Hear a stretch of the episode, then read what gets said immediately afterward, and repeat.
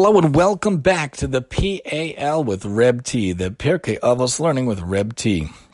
This year where we talk a Mishnah of Pirkei Avos per day with sagely commentary and practical advice to say. We are in season 4, excuse me, chapter 5, Mishnah 12 with the wonderful commentary of Rabbeinu Yonah. Big note, PSA, public service announcement. Rabbeinu Yonah's official commentary ends at the end of chapter 5, at the end of Parak Hay. Of course, God willing, Neder Mir Tashem, and her, we will finish the season, hopefully towards the middle to end of the of June of the, of the school year. But we will continue the last parak even without the official commentary, but of the translation written here in the wonderful book, the Rodan edition of Rabbi Yonah and Pirkei Avos. And God willing, Blineder after the summer, God willing, season five, hopefully, hopefully will come with a different commentary also. So let's look at 512. Hey, you'd bet. Arba midos betalmidim. There are four types of learners. There are four types of students. Maher l'shmo, maher l'abed.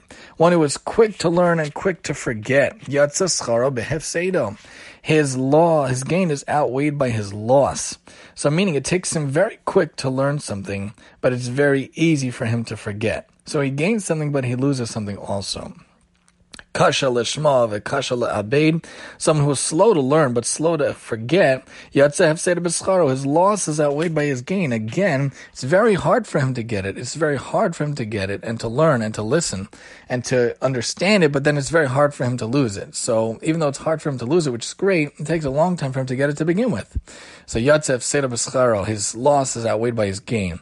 Maher lishmoa v'kasha le'abed, someone who is quick to learn and slow to forget. That is a chacham. That is someone who is wise. That's the best thing to do, to quickly grasp things, to quickly understand things, and to quickly be able to get a hold of the situation. That is a chacham.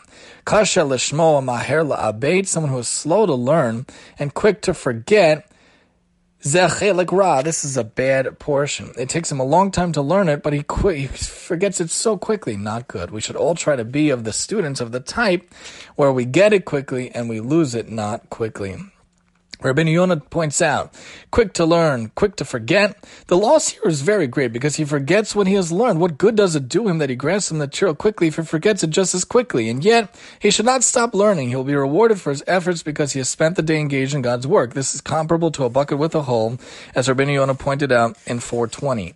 Slow to learn, slow to forget. His reward is great. He loses nothing by his difficulty in learning and understanding. He works very hard to achieve knowledge and comprehension, but after that, he will never forget what he has learned. In this way, he will acquire a great deal of knowledge. In both cases, study brings great results. We learn from this Mishnah that one who remembers takes precedence over one who forgets. They lack the means to support themselves, and we could support only one scholar, or if there's some other circumstance that dictates that they cannot both learn, the one who is slow to forget is priority over the one who is quick to learn. In terms of knowledge, the effort of the slow learner is more worthwhile than that of the quick learner, and he can go on to teach others. Quick to learn, slow to forget, that's wise. Even this student must review the laws he has learned many times and not rely on his memory. No one can remember forever without constant review and study.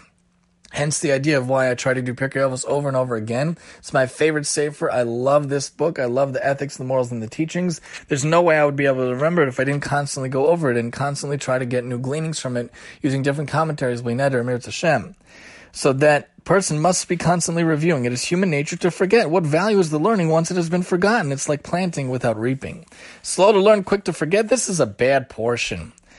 Nevertheless, the student should still continue learning because he will be rewarded for his efforts. Constant learning will also improve him to a greater or lesser degree, depending on his nature. The Mishnah does not describe these people as either pious or wicked, because man's intelligence is not a matter of piety or impiety, it's a gift from God. As the philosophers say, understanding is a gift. So, as much as we can, we should try to be the quick learner and slow to forget. Try to grasp the situation of what you learn, or in life in general. Try to grasp the situation, the setting the context around you and see what's going on, see what you can glean, see what you can understand, see what you could fathom, see if it's something that will actually be able to get you to be someone who's quick to learn but slow to forget. Let's talk next time about the four types of charity givers here on the PAL with Reb T, and I'm your host, Reb T.